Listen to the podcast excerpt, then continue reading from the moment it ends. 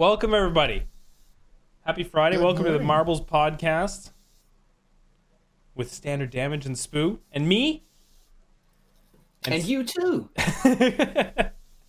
And today we're going to discuss something that was suggested.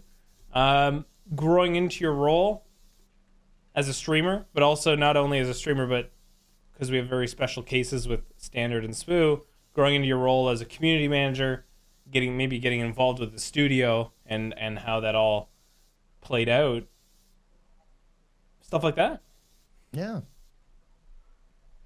So let's start off with Spoo, I guess, and dive into it a little bit. Okay. So I'm going to talk about my community manager role, and I guess how I just kind of fell into it. When I first started rolling marbles, I didn't think about any sort of position within the game at all. The game kind of just consumed me, and since it was so new, I saw something within marbles personally. And I've been saying it since the beginning, like, this game's going to be huge. This game's going to blow up. Like, I've been saying it a lot since the beginning. And, but I kind of took that initiative upon myself to spread the word of the game itself, because I knew there wasn't, like, there's no marketing behind marbles other than the people themselves. And that's just something I knew. And if I was so into the competition, meeting people, streaming, and the prizes involved in the game, like, why wouldn't other people want to get involved as well? And because I was so passionate, I think that's what helped other people get involved to begin with, because I was just so unbelievably passionate about it. And I was cranking races and coming up with little stupid events, or building races, or getting people while I'm streaming in other people's stream to, like, give them the amount of racers they needed. And it was just this whole entwined experience of it was just euphoria, honestly, and built around something new and exciting. Really helped bring that out even more.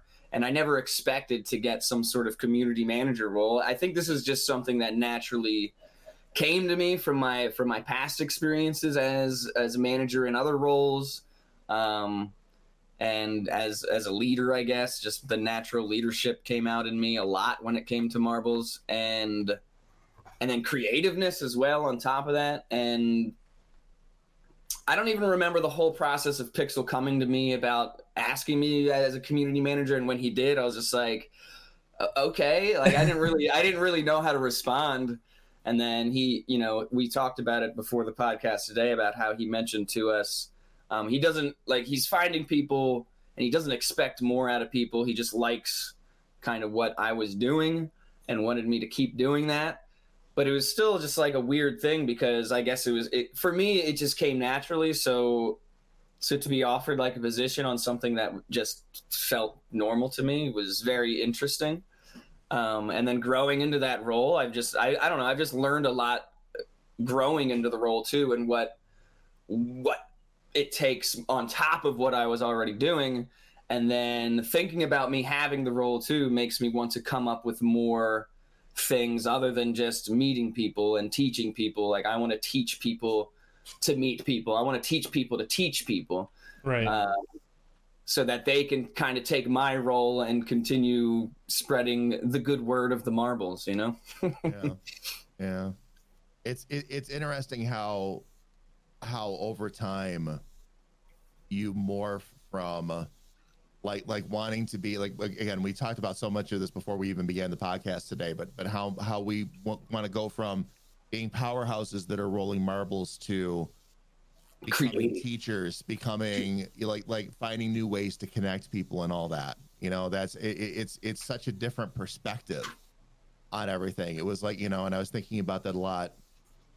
For those of you that were around when we did our podcast with Shenz last night, I was thinking about that again. Like while I'm talking to Shenz, in the back of my mind, it's like, this is a different view on marbles than I ever thought I would be doing.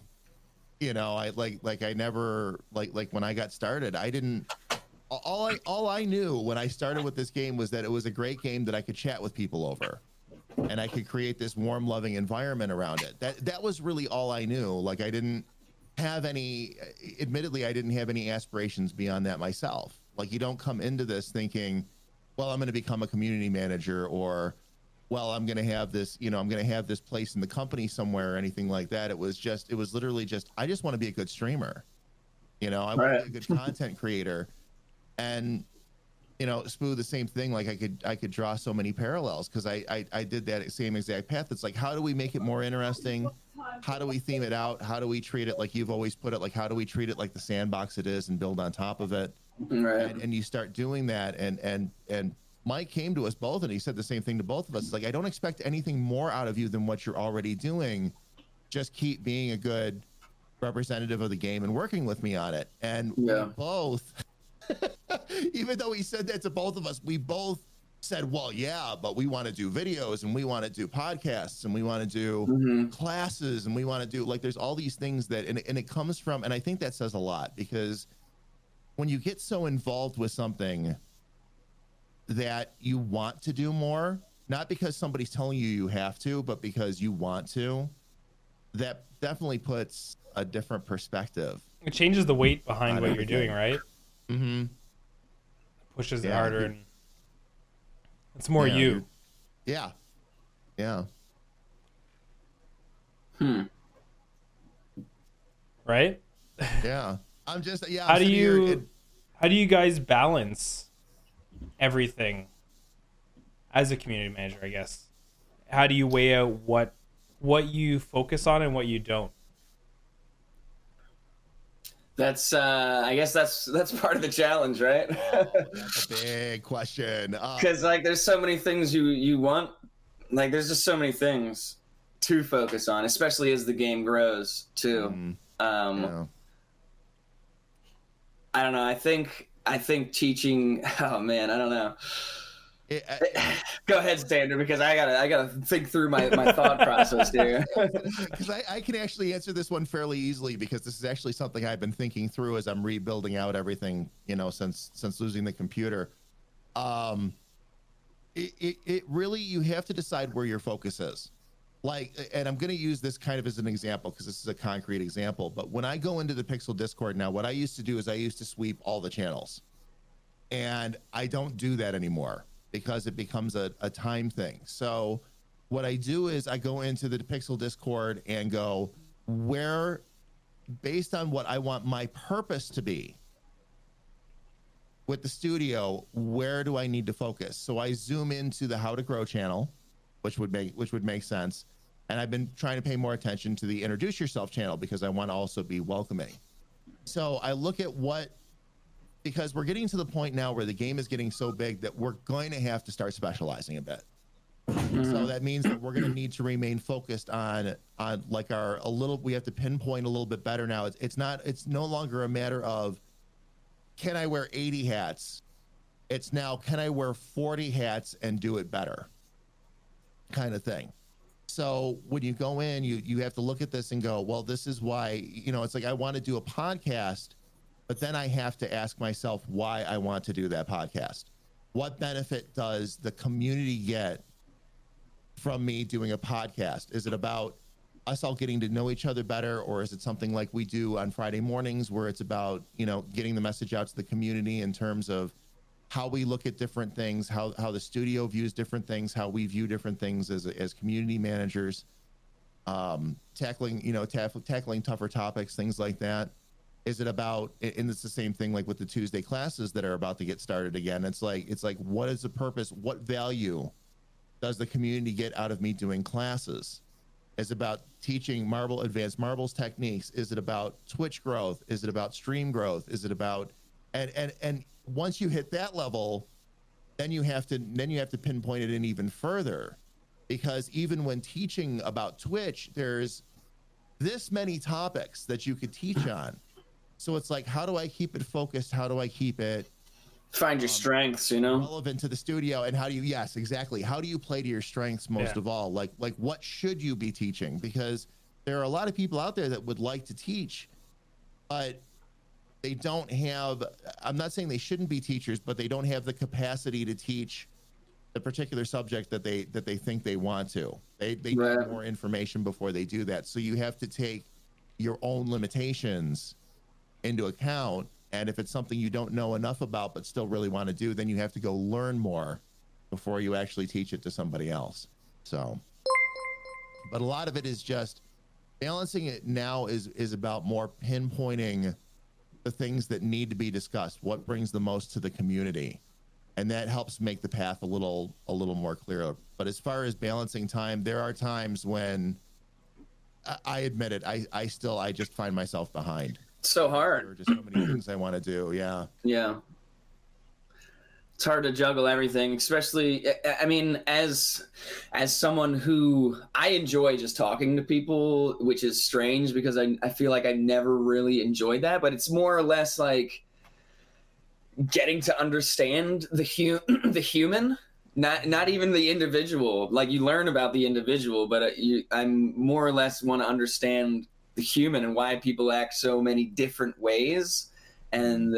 And I think my open-mindedness helps me just relate with so many people. So the more I have done like management in the past and the more I'm growing with this game, the more I realize like I'm just good at talking to people and people like talking to me, or, you know, maybe not everybody, of course, but you know, the people that do like talking to me, they really like my input on things. And I don't know, it's like, it's such an eye-opening thing to me that people just want to listen to me talk about my thoughts about stuff. And so I lean into that for sure. And I always tell people to reach out if, you know, they want to talk about something. So I don't know. That's, but then I don't like to focus way too much on just that, because then I'm not focusing on what I want to do. Right. I'm more focusing on what other people want to do, which is good because I'm teaching things, I guess, that I've learned from my experiences. But if I'm not focusing on myself, am I really growing? Yeah. I don't know. Helping people helps you. Right. Yeah. But you still want to work on things for yourself and not just always be focusing on other people. Right. Yeah. Yeah, you definitely, you have to take into account, and especially when you're talking about something like being a community manager, like you don't ever want to do anything that feels or comes off as selfish, because you're there for the community. But it's very important that you know, that you keep in mind, like anytime you find yourself in a position like this, especially because, you know, it sometimes feels like we're the guinea pigs, because we're still kind of feeling out where our place is. Like you know, community managers are still a fairly a new thing. So that being the case, like we have to think about not just what is expected of us by the community, but also what do we like to do in the long haul, you know, because we don't want to get ourselves in the middle of something because we're the ones building this out and then find that it's burning us out. Right. Or we don't like it, you know. It's we've really had to take baby steps in certain directions to figure out what it is we like, how we want to execute, that kind of thing. Like there are some ideas that are great ideas, but the way that I wanted to execute them would have been totally wrong, or it would have fried me out within 3-4 weeks, you know.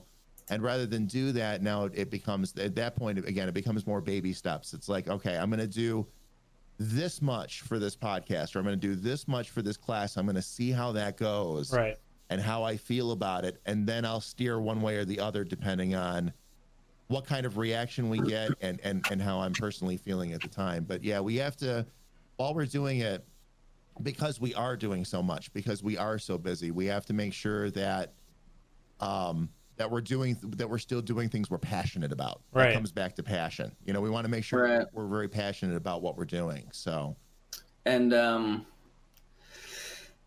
I think I just lost my thought because I was thinking about what you were saying. I think it's important to, Mike, you talk about this a lot, to not focus so much on obviously negativity, but when you're building a creative atmosphere, you're trying to do something for either your channel or for the community, you just have to understand that there's going to be people out there that don't like it, and the more that you bottle up your mind with things like trying to please everybody, the more you're just not going to be able to open up your creative space and do as much as you want to do, because you're thinking about, oh, what if this person doesn't like it? What if that person doesn't like it? And then that goes on to what you were saying, Standard, about what you're passionate about, because if you're doing something you're passionate about and you love, like people are going to respond to that big time. And if somebody doesn't like it, like they're just not going to like it. But if you're sitting there and you're absolutely having a good time, and you see some other people having a good time, like, you're doing something right, 100%. Yeah. And that's so important to notice and acknowledge, and not let certain small little things on the side just affect your drive forward.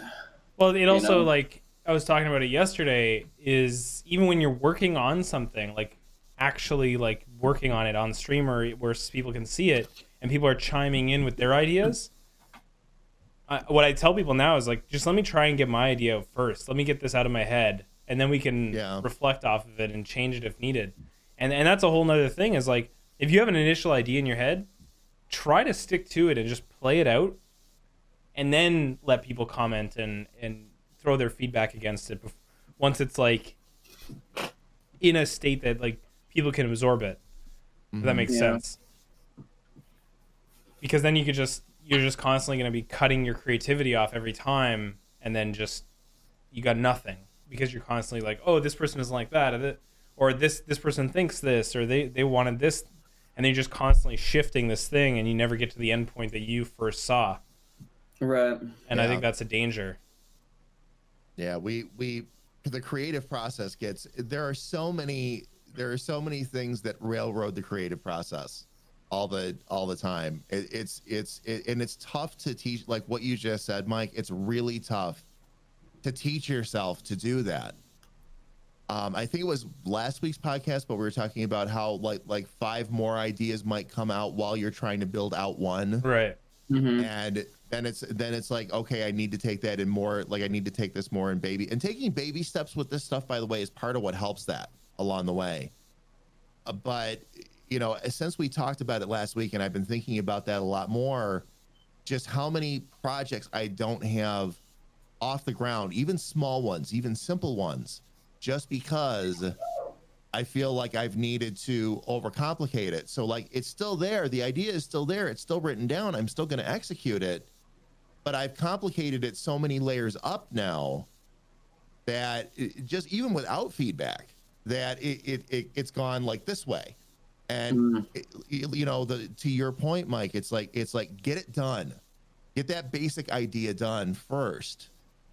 And then, like you said, take the feedback and all that before you overcomplicate it to the point where you find yourself just not doing it. Right. Good stuff. Yeah. Mm-hmm. Yeah, I mean, like, talking about different hats and everything like that is like, as a content creator, or even just anybody really in business, when you're running your own show, sometimes you may have to fill in the gaps yourself. For example, like sometimes I have to do the audio for the effects myself and just get something into the game, because the person who works with us normally sometimes isn't available or is busy, right? Mm-hmm. And I think something like that is important to accept right off the bat when you're walking into this industry. And how you may need to pivot and do things you're not comfortable with to ensure that it gets done, because you at the starting point, you may not have the funding or resources to be able to just say, hey, can you do this for me, or whatever. You might have to deal with it yourself. And I think that's an important subject to talk about, right? Because like you guys have done that as well, right? Done things that are not even in your scope or wheelhouse of training, or just experience. You experience working on something with other people, and maybe somebody just can't. Something comes up and they can't do it, or whatever, and like you just want to get it done. You're just like, I just gotta do it myself, or whatever. That type of a moment. Mm-hmm. Yeah, you have to teach yourself so much, and that's always the. I think. That's always one of the toughest parts. It's like, I don't know how to do that. Yeah, and that's where you can feel really defeated. Yeah, and it's like, well, I guess I'm going to have to go learn something new then. And taking time, like especially when your time is crunched, taking the time, like the 2 hours or whatever is necessary to learn that new skill is part of that. It's not just doing the thing, it's learning how to do the thing.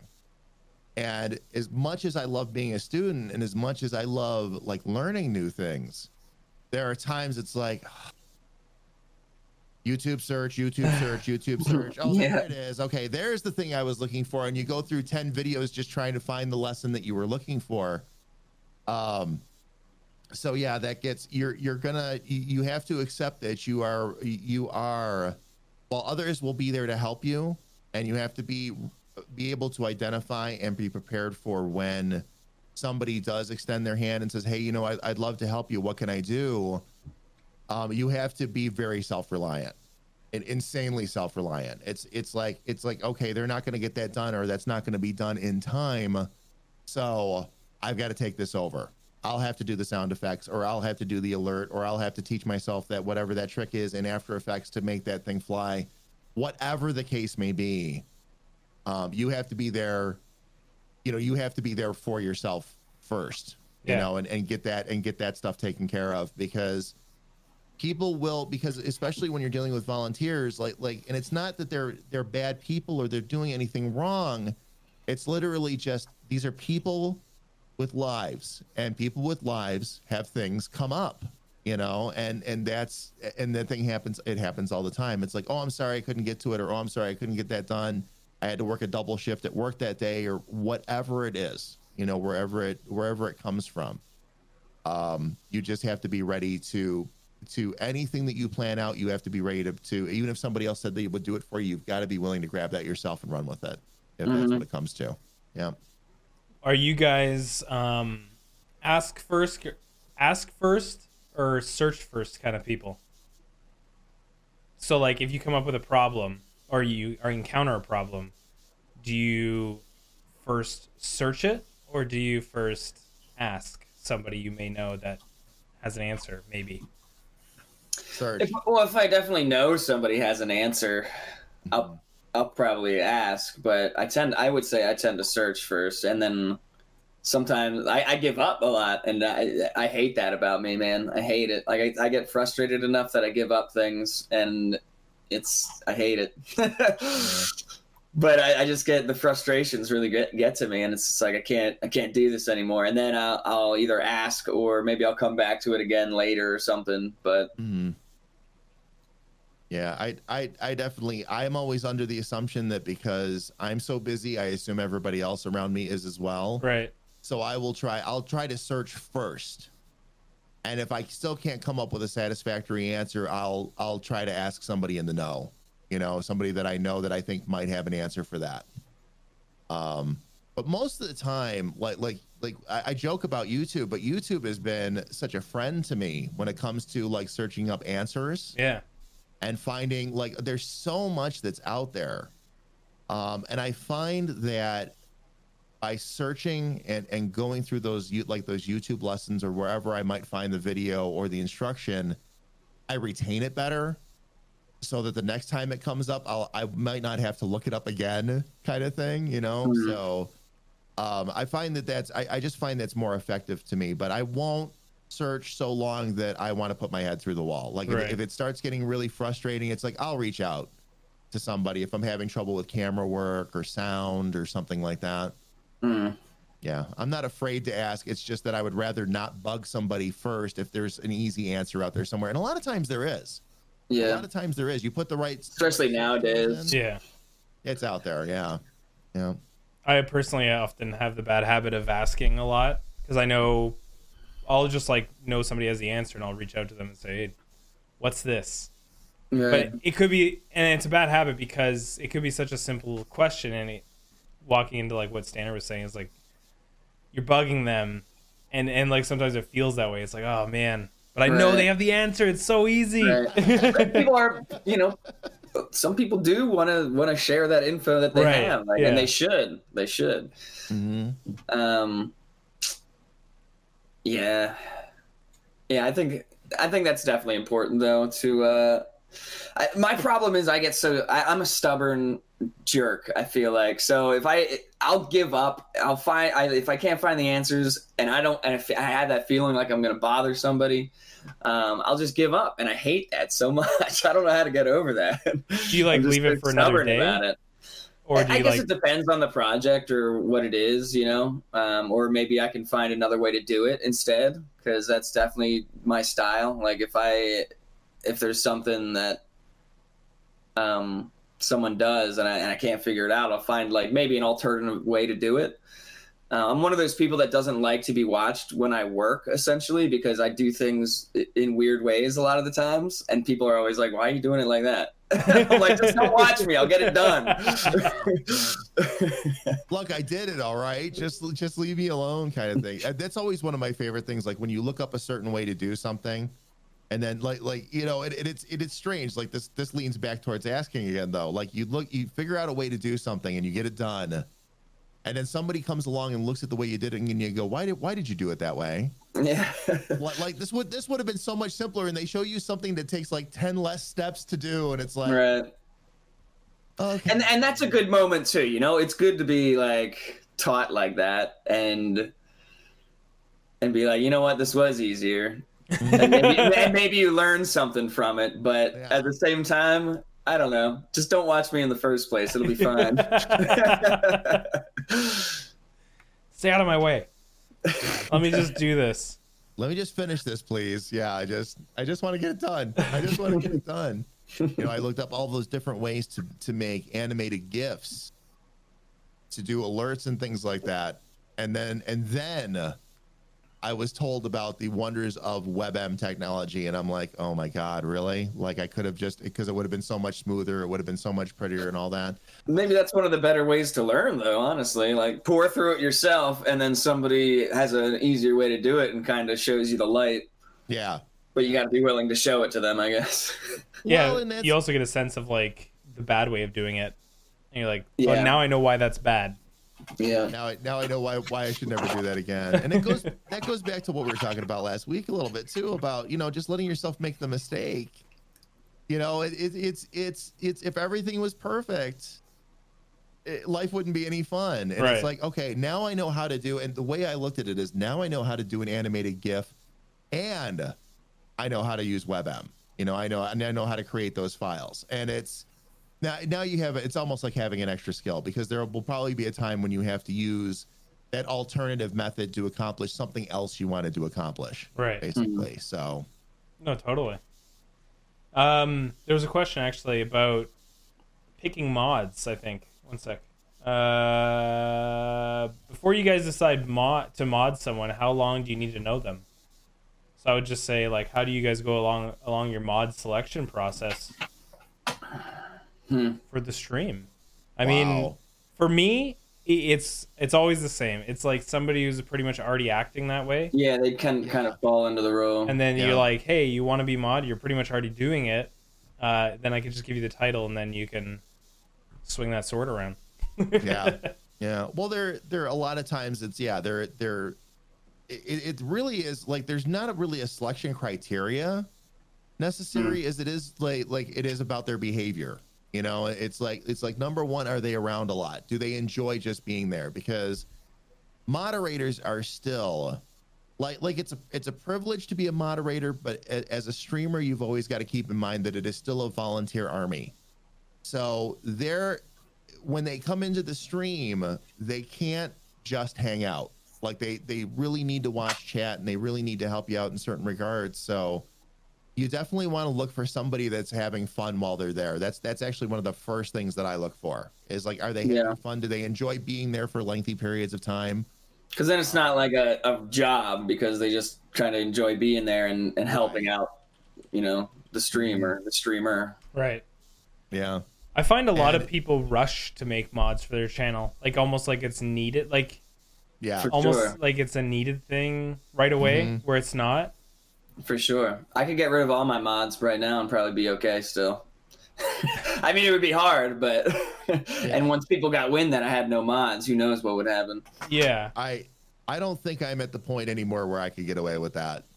right? Like, you know, it's like, not that I would anyway, like I love my mod team. It's just that if I suddenly lost all of them, I think I would, I'm at a point now where I don't think I could get away with it. I mean, I'd make it work if I ever had to, but I wouldn't like it at all. I wouldn't like it at all. You know, I've got, you know, and I've recently made some staff changes that I'm very happy with. And it's been, again, that goes back to like watching who's been really active and who's been hanging out and all that. And it's again, there's no specific criteria. It comes down more to the individual and how they're behaving in chat. Like, can I, if something big goes down, and every once in a while it happens, you know, if something big goes down, how will they react? Can they keep a calm head while it seems like the world is exploding right in the stream? You know, that's a really big one. That's a really big one, because there are some amazing people out there. They're absolutely wonderful, and you'd love to make them a mod, you know, but they might gotta be able to handle it. Got to be able to keep the peace without stirring the pot, and like you know, and just being, you know, I guess there could be power hungry ones. When it comes to mods for me, it's just normally it's trustworthiness. Like over time, it just builds up, or they've helped me with something on my stream. A lot of times it's that, and they just like Pixel says, you just kind of fall into the role because they seem like the type of person that just wants to be helpful, wants to hang out, wants to be a friend, you know, just someone who's loyal to you, I guess. And I think that's also a big point, is that a lot of people perceive mod as actually just the person who bans, right? And yet mods are like, should be the opposite, is like the ones who are informing your chat, the ones who are, you know, being the voice when you can't be. And I think that's the biggest thing, is like when you see new mods, a lot of time they focus on banning, they focus on the punishments that are going out, as opposed to the other stuff. And it's just, that's just an experience thing. It's not I don't think it's anybody trying to be evil or power hungry. It's just that's the way it's perceived to be from the outside, right? You don't really see the part where they're hyping up the chat or just informing, dropping commands to teach everybody. You often see the bans. Oh, chat was deleted, message deleted, right? Yeah. And I think that's the biggest thing for mods. Yeah, it's you know, and the thing is like as your mods get to know you better and you get to know them better, they start to understand the degrees. Like when do I ban somebody, and when do I suspect of somebody of something, and maybe I should just report that to Twitch and let Twitch take a look at it, kind of thing, you know? Or when do I bring something up to the streamer in question and ask them, you know, like is this something, you know? And my team's actually gotten really great about that. It's like Standard, I sent you a whisper, can you take a look at it real quick? Or Standard, can you check Discord for me real quick? And they just need clarification on something, you know? And that communication is really key. And that's admittedly, like, communication with my moderating team and my administrators is something that I admittedly have been very weak about. And I'm very much working to improve. But you've got to stay in contact with them so that they know what you expect. I see a lot of streamers get really mad at their teams because they're not behaving a certain way or doing a certain thing. It's like, well, did you talk to them? Right. Did you tell them what you're expecting? Did you tell them what you're looking for? Did you tell them how you want certain situations handled? And a lot of that just boils down to having a closed moderator channel in your Discord and saying, hey guys, this is a new thing I've been seeing come up in the stream repeatedly. Would you mind handling the situation this way if it comes up? And just those basic communications, and that's really all you need to. You know, you need to worry about, and having a moderator meeting once in a while, like a voice meeting or something like that, is helpful as well. You know, just make sure that you're connected, make sure that you understand, make sure they understand how much you appreciate them and the things they do, because moderators do a lot for us. So much. They really do. They are your shield. Absolutely. They are your welcoming committee. As has been brought up several times, like they're the ones that'll fire up the extra commands. Like you'll be talking about, some new feature of the stream, and they'll pull up the command to do that. They really are wonderful, and they're there because they care about you and they care about your community, and you've always got to keep that in mind. So somebody that volunteers to be there to not just hang out and enjoy the show, but also help you, deserves that extra piece of appreciation. Absolutely, you cannot lose sight of that. You cannot lose sight of that. Call my mods the Spoo Guard for a reason. Mm-hmm. They protect me. They hold the gates. Yeah, they do. They really do. They really do. Absolutely. And communication's a challenging thing I encounter a lot. It's because I feel like sometimes people already know. So it's like, I have the assumption that everything's already there. But obviously, as time goes on, we've been doing this for a very long time, and we've had mods with us for a very long time. And sometimes you go months without talking, and it's like, that's bad. Yeah. Let me fix that or try to get better at that. And it's just, there's so much going on that we often get lost and in our own heads and let those things come by. And it's just, it's important to just keep thinking about those things and just try and get better, right? Yeah. I think if you, I'm addressing chat. I think if you have if you think you need a mod or you want a mod and there's people asking, just come up with some sort of little application for it. I see a lot of streamers do that. I've never done it personally, but I know it's a thing. And I've had people reach out to me about becoming mod before, and I have made them mod before, but it's not like I'll never respond to it positively if it's done in chat. Right. It's always been privately, and then we just kind of talk, and I tell them what I expect, and then I kind of tell them I'll think about it, and then if it happens, it happens. Like depending on their behavior after that conversation, because you just want to see if they're trustworthy or loyal, and that just can take a lot of time. So and that's why mods tend to happen naturally, because you do just start trusting people and getting to know them and whatever through anything. Maybe not, and it's probably better that it's not just in stream and it's outside of stream and Discord, or they see, on social media, you're helping them out, and there's so much free support that people can do. And if you're a mod, I feel like that's just one of those things that should come naturally. If you like being a mod of a channel, you just kind of naturally support the channel and help the channel. Yeah, of course. Yeah, that's one thing I don't think I've ever done is just make somebody mod after ask. Like anybody, actually, I don't think I've ever made a mod who asked. I know I never have. I never have waited for people to fill the position and then ask them if they want to be a part. Well, it just works better. It works better that way when it just happens naturally. Because somebody might come in and really like your channel and really, whatever, and they're just like hyped about it, and they're like, "Oh man, I would love to be a mod for this guy," and then it dies out after a month or two or something. Because it's a lot, and it's a lot sticking around at the same place for a long time too, right? Yeah. It's like those are your true hardcores who are there all the time. Yeah. Supporting you and everything.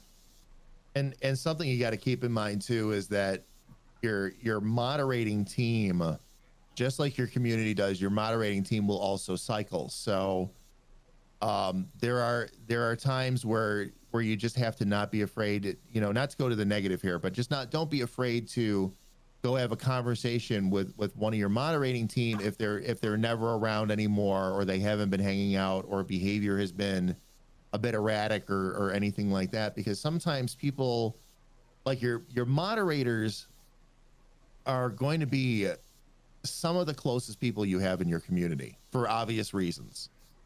And they might develop their own aspirations, or things might change in their lives where they're no longer able to be a moderator for you. And that becomes time to, to have that talk. I've actually developed now a send-off system. When we demod somebody and move them back over to VIP, about, we put a little celebration, right on live on stream for them, and we thank them for what they've done and all that. The last mod that I had that left, it's not that he's not around anymore, he doesn't want to be a part of the community, but he's off building his own stream, and he's really taking it seriously, and he just doesn't have time anymore. Right. Because he's off working on his own thing, which I'm really proud of him for. He's doing a great job with it. He's doing a lot of work, and it's awesome. So we gave him this big, beautiful send-off on the way. It doesn't have to be... Demodding somebody does not have to be a negative thing is what I'm coming around to. Right, of course not. It's just their situations have changed. They're not able to be around anymore or as much anymore. And yeah, just make sure that you handle that appropriately. These people have done great things for you. They've been a huge help. It's a great way for you as a streamer yourself to branch out in general. Like, that person's always going to respect you, and you're always going to have that connection to them. So it's like, that's just how that helps both of you, honestly. If someone's really trying to start, and you probably were part of the reason they were influenced to start doing that to begin with.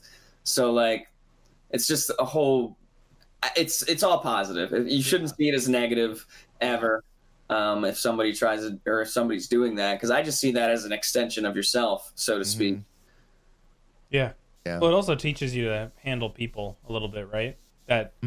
Just because somebody's moving on, it's not a bad thing, in any regard, right? Like, if you hang out with a friend for a long time and then they're moving on to, tackle this new step in their life, and they're going to get really busy and not be able to spend as much time with you, that's not a bad thing, right? It sucks, but it's not a bad thing.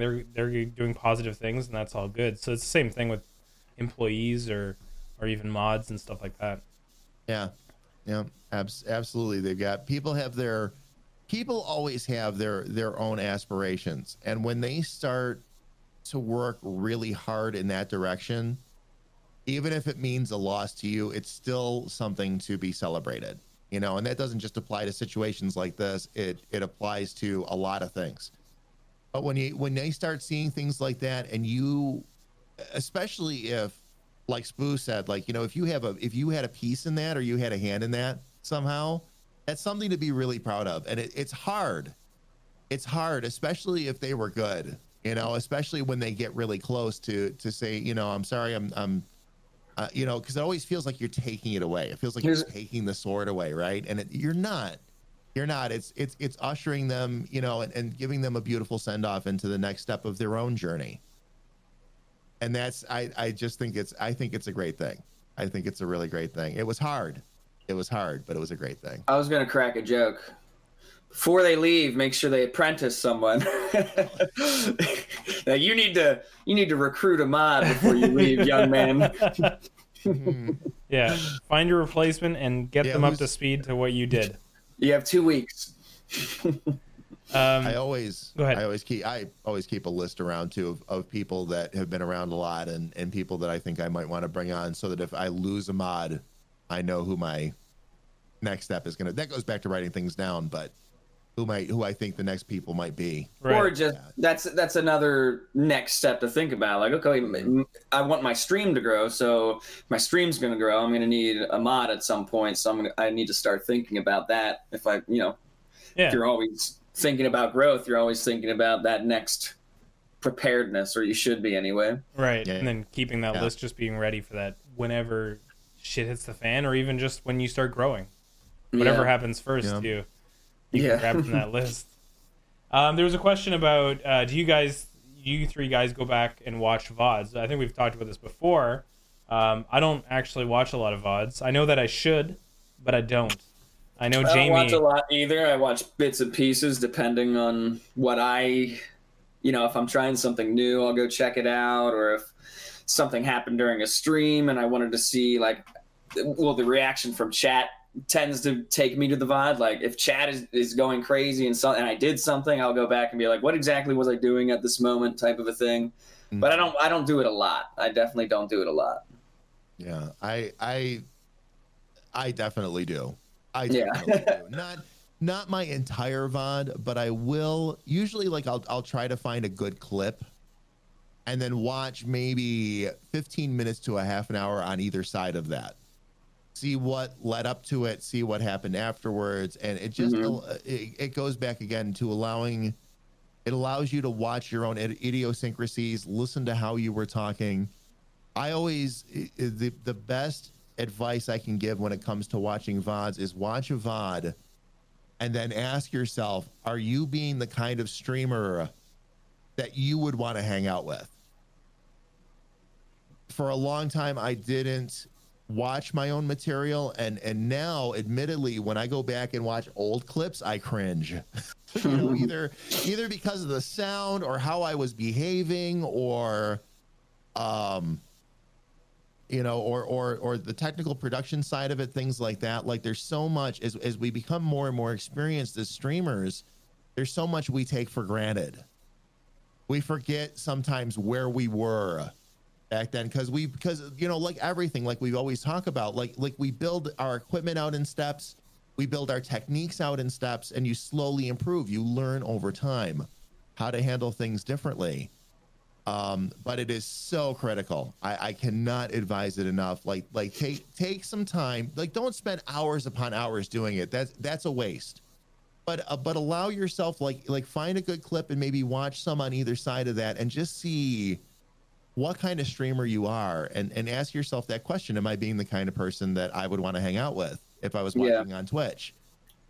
You know, if the answer... one of those moments where you feel like you're stuck, like you've had 20 viewers for 8 months and you're like, why am I stuck? Yeah, that's one of those moments where you really need to start looking at yourself and being like, what can I do? What am I doing?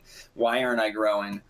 You know, am I saying something a lot that maybe isn't resonating right with people, or it could be anything, a whole number of things. Or maybe I'm not doing enough. Maybe I'm just sitting around and like not talking for 30 minutes at a time, or, you know.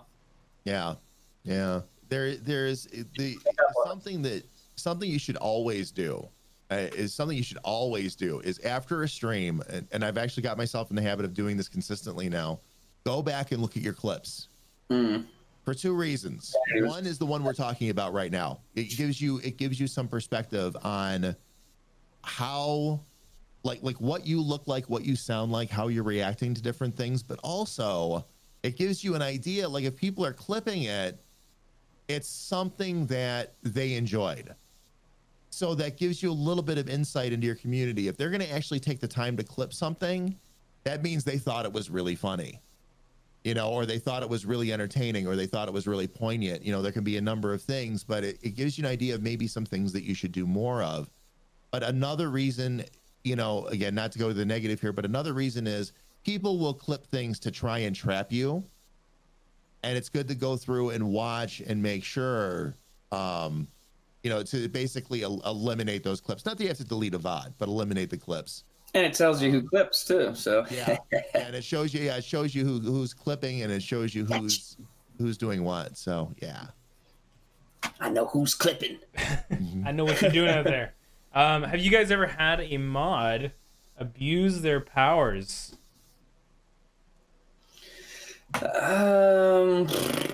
Maybe way back in the day that I can't remember, but I think most of the stuff I've dealt with when it comes to mods is just the way they speak, or speak to people, or maybe there was a situation that, you know, because I definitely, as a streamer, I'll mess with trolls sometimes. So there's a degree of the person that I want to mess with and that I just want gone. I guess there's like that fine line in there that I guess can be tough to, I don't know. Yeah. Well, it's always hard to have everybody on the same page, right? Mm-hmm. With like where your boundaries are. Yeah. But I don't think, like for direct abuse, I don't think I've never brought somebody on board that would act that way. Mm-hmm. You know what I mean? Like, there's definitely been miscommunication. Yeah. Like, oh, we thought the rules was this. Okay, well, no, they're not. This is, and then problem solved, right? Yeah. Like there's been moments where it's like somebody got banned and I went and saw what they did and it was like, well, it wasn't that bad. Maybe it's just a purge or a timeout. But then that's kind of on me to just communicate that to the mods, you know? So like Jamie brought up before, having a mod chat in your Discord, I have that as well. So anytime there's something that like maybe a mod did that I would just want to tweak a little bit, and then I'll type it in there and be like, hey, if this type of situation happens again, don't immediately ban, just time them out first, something like that. Yeah. And then you just try to have that communication. Yeah. But I wouldn't say nothing like full crazy abuse, like they're going crazy. And if they were going crazy, it would just be one of those moments of me reaching out to them and be like, dude, like, calm down. What's going on? I can't have you doing this. And if they keep doing it, then they're gone. So going back to controlling your stream. You're in control of everything, even your mods. The more situations you have come up where you have to have those conversations with a particular moderator too, the more they learn about how you want things handled, and they become some of your most valuable moderators. I had a moderator that wasn't full on abuse, but he would actually, for a while, they were using their power, so to speak, to troll. And, you know, or they themselves were getting truly, like, it was a case of true oversensitivity. And I had to pull them aside and I had to say, look, you know, like this is number one, you don't use your mod powers to troll in the channel. I don't want that, because that can give people the wrong idea. Mm. And number two, you're going to have to get over some of these oversensitivities that you have, because they were their timeouts and all this stuff that were completely unnecessary. Now, that said, it's about teaching. So through those conversations and all that, they've since become one of my powerhouse mods. You know, they're really, really exceptional. And that's something you got to understand too. Like, every time you bring on a new moderator, like going back to teaching, every time you bring out a new moderator, you've got to be more forgiving with them, because they need time to learn. Let them learn the ropes. How you want things handled. Yeah, how you want all that done. And once it's a little tough, it gets a little rough at times, but once you've had a chance to do that, they're going to be some of the most amazing team members you have. Well, it's smooth sailing from that point on, yeah. And you've kind of guided them in the direction of exactly how you want, because you've communicated your intents and stuff like that, right? Yeah. Yeah. And you've got to be willing to have those conversations too. Right. You know, it's not like, oh, you screwed up, you're gone. That can be the toughest part, because people are like, don't necessarily know how to deal with certain situations. And really all it takes is just some open-minded conversation and trying to understand each other, basically. And you just have to be adults about it. And so it's hard for people to do that sometimes. So because they feel attacked, maybe, you know? Oh yeah.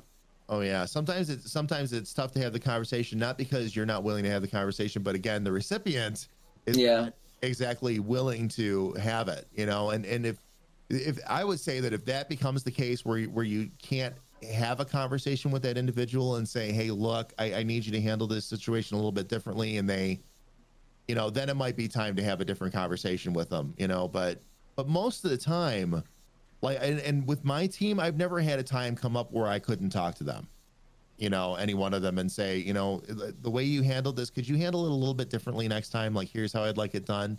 And I've personally never had an issue with it, but I have spoken with other streamers that, they have mod members that they just can't tell them anything, right? Without there being some kind of issue or some kind of problem. So, well, sensitivity is a challenging subject these days, right? Mm-hmm. And I find it a big challenge because I'm a very blunt person. Like, I just say it. I like in a point form. Like, that was bad.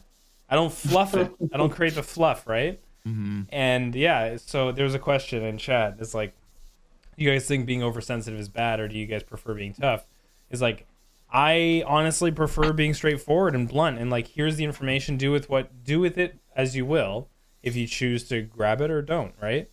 Yeah. And it's like, I'm not going to take time fluffing up the statement just to make the reception better. It's right. Like, I'm here. If you guys want the information, I'll provide it. But it's like, I don't like to fluff things up personally. Yeah. Yeah. It's people forget that you can be kind while you're being direct. And that's just it is if you keep that in mind, whether you're typing a message or actually directly talking to an individual about something like this, there's nothing wrong with being direct, because if you fluff is actually a great word, Mike. If you over fluff it, the message that you're trying to send gets diluted at that point, and that doesn't work either. That's in many ways actually worse. Right. It's like the whole like, hey, I hope your day's going well, and then boom, right? It's like, okay, like, I get it. And for business emails, I still do that. for very business. Like if I'm like talking to a high-end business that I know that that's their processes, right? And it's like, okay, I better... These days, you better be saying, I hope your home's safe. Wait, what is it? I don't even know what it is. It's like stay safe and healthy. Your family's safe and healthy. Yeah. Because you got to stay relevant, right? It's the courtesy, I guess, right? Yeah. But I just dodge it. I just dodge the courtesy. Yeah, you don't. But yeah, but it makes you look like a dingo. Yeah. But that's okay. Yeah, it's just dingle. That boils down to just how you approach. You can be like I said, you can be direct but kind. You don't have to. You just don't have to be like some people come in with a sledgehammer and it's like, oh my God, no, you know that doesn't work. Again, that goes back to remembering that you're dealing with an all volunteer team. Too, yeah, you know, and again, if you can't find a way to have that kind of conversation with somebody, whether it's on your end or theirs, the chemistry might not be there for them to be a mod with you any longer. You know, it's sometimes, and that's an unfortunate situation. I personally have not been through it. As a streamer, I have not been through it. As a manager, I've been through it a number of times where we put people in positions we found that wasn't a good fit for them. But right. But as a streamer, luckily, I have not gone through that. But again, there may come a time where you find yourself where you've brought somebody up to that moderator place, and you can't have those conversations with them, and you have to understand that that's just not going to. It's not going to work. Then. Yeah, you know, so because you got to run your business, you got to keep things moving forward, and conversation is key to moving forward. Yeah. Mm-hmm. As your channel grows and your content grows, you are going to figure out very quickly that you don't. Not I'm not. I would never say you don't have time to be kind, but you don't have time to have to continuously go back to a problem, especially the same problem. Yeah, it's like I need to address this with you, and let's move forward together, kind of thing. As opposed to why am I coming back to you the third time now to talk to you about the same thing I talked to you about a month ago, you know, kind of thing. So you have to. That goes back to valuing your own time as well. And that tends to happen in all forms too, not just with moderators. I feel like that's with everything. You know, it's just like this when you notice the same thing happening, just I guess in relationships in general, or even like work with work or with anything, when the same thing just continuously happens over and over, you just end up wanting to push it away, and you know, dealing with that same type of bull crap. You're either pushing it away because it's not getting fixed. Yeah. So it's like I just have to get rid of it because this is dragging me down. Right. Mm-hmm. Yeah. Or not focus so much time on it anyway, or whatever it is. Yeah. It's good advice. We're coming up to the end here. If you guys have any questions, but I do want to just do a little reflection period off chat. We've been doing this for, I guess, a couple months now. And I think we're having a blast with it. But is there anything that we can address for you guys in the future that maybe we haven't yet, or that, you know, any kind of value we could provide for you guys going forward? Be happy to take it in. You guys can submit it through questions. It doesn't have to be now. You can submit it to any of the guys through their DMs on Discord if there's something you want to address. But we just want to kind of scale this experience and continue providing the value. And we do circle back a lot on subjects, but it's often because we feel like they're very important to the experience on stream and Marbles and kind of what we're doing here. Yeah. You guys have any? So if you guys ever want anything talked about in general that you think is interesting when it comes to the streaming / Marbles world or anything, give them to us. You never know. We might talk about them the next week, or at least make a point of it or something like that, in case you can't formulate your thoughts correctly while the stream is happening because you're trying to listen and everything like that. Just feel free to reach out otherwise. Maybe there should be a podcast suggestion channel in the Discord or something. That's a good idea. Yeah, that might not be a bad idea at all, because we don't want to just sit here and jaw. You know, I mean, don't get me wrong. I love that part of it, but also we want to make sure that whatever content we provide for you is relevant and is relevant to the things that you want to hear and things that you want to know about. Sometimes we come in with a very determined agenda. Like there's something we know that has to be addressed. And by the way, if my camera goes sideways, please know my cat is in here being rambunctious right now. But again, you know, we want to make sure that we're giving you what you want. You know, we want to make sure that we're here for you, that we're actually providing things that you want to know about, that you want to hear about. That's very, very, very important to us. Like, you know, one thing that all three of us take very seriously is how you are treated, how we handle things for you, how we reach out to you. So it's this is one of those moments of help us help you. You know, let us know what you want to know, and we can cover it in future episodes. Yeah, totally. No question, but I just want to say that this community and all the people in it are just awesome. Thank you, Mike, for giving such an amazing game that has brought so many of us together. Zori, honestly, at this point, it's everybody. This is so awesome because everybody's involved. It's not me. Like it's everybody making this awesome for everybody else. And the fact that the top of the category and the point of entry for all the new folks, there's a reason why the game's growing, and it's not because of me. It's because of all of you guys that are like playing the game so much and sharing your knowledge. Yesterday I was in a channel and I saw somebody ask a question about the ghost ball. Or no, they didn't know what the ghost ball was, and they used our bot to answer the question with an FAQ about the ghost ball. And it's stuff like that it's so little, but I was like, holy crap, like it's being used, like the tools we're making are being used so you guys can teach each other better. And that's it all wraps up to like what we're doing here is like, and that's just going to keep spreading. Yeah. Mm-hmm. Like we want to teach you guys. We have the classes with Twidget. Stanner will take the level 2 classes if you guys want to take it to the next level, and we can continue building on this as long as you guys want it. So it's just, it's just an awesome experience to be able to be a part of, honestly. Come out and network on Sunday nights, 7 p.m., Spoo Town. Marble with us. Oh, yeah. Spoo does his races. So, offline, you don't have to, like, it's not on stream or anything. Yeah, we literally just hang out. There's not a lot of pressure at all, really. There's no pressure at all. We just kind of hang out and pop into different streams, maybe 6 to 8 throughout 3 hours of time, and we just get to know people out there in the community, or we meet new people. And it's a great way to honestly just network and make friends.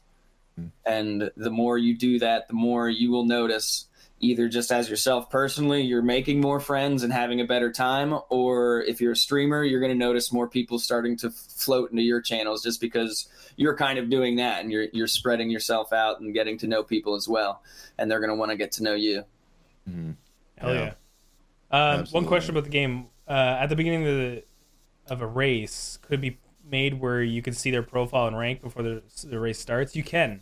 If you hit tab, you can move the camera, and then if you use F, you can snap to any marble in the race and see their stats, snap to them, get their card, and everything like that. Oh my god. Do you ever think you're overreacting a little bit, timing people out for hitting play? Yeah, we do that sometimes to wake people up, but it's just a timeout. There's no permanent impact of that. That's life. It's teaching. It's teaching. Mm-hmm. In a really raw way. Because streamers notice that, you know, and streamers, when they see you just type play randomly in their chat out of nowhere, it's like, well, this guy's not paying attention. Why should I care about them? Mm-hmm. We're teaching you for the future. All right, guys. That's it. As always, thanks for watching. Thanks for supporting the podcast. We love doing this. And we got Community Day in just under 1 hour, and Standard Damage will be continuing at 4 p.m. Eastern. Yep. Lots of prizes, lots of races, and awesome weekend. Yeah. All right, guys. Thanks again. Spoo, Standard, and your time are amazing. Bye. Bye. Bye.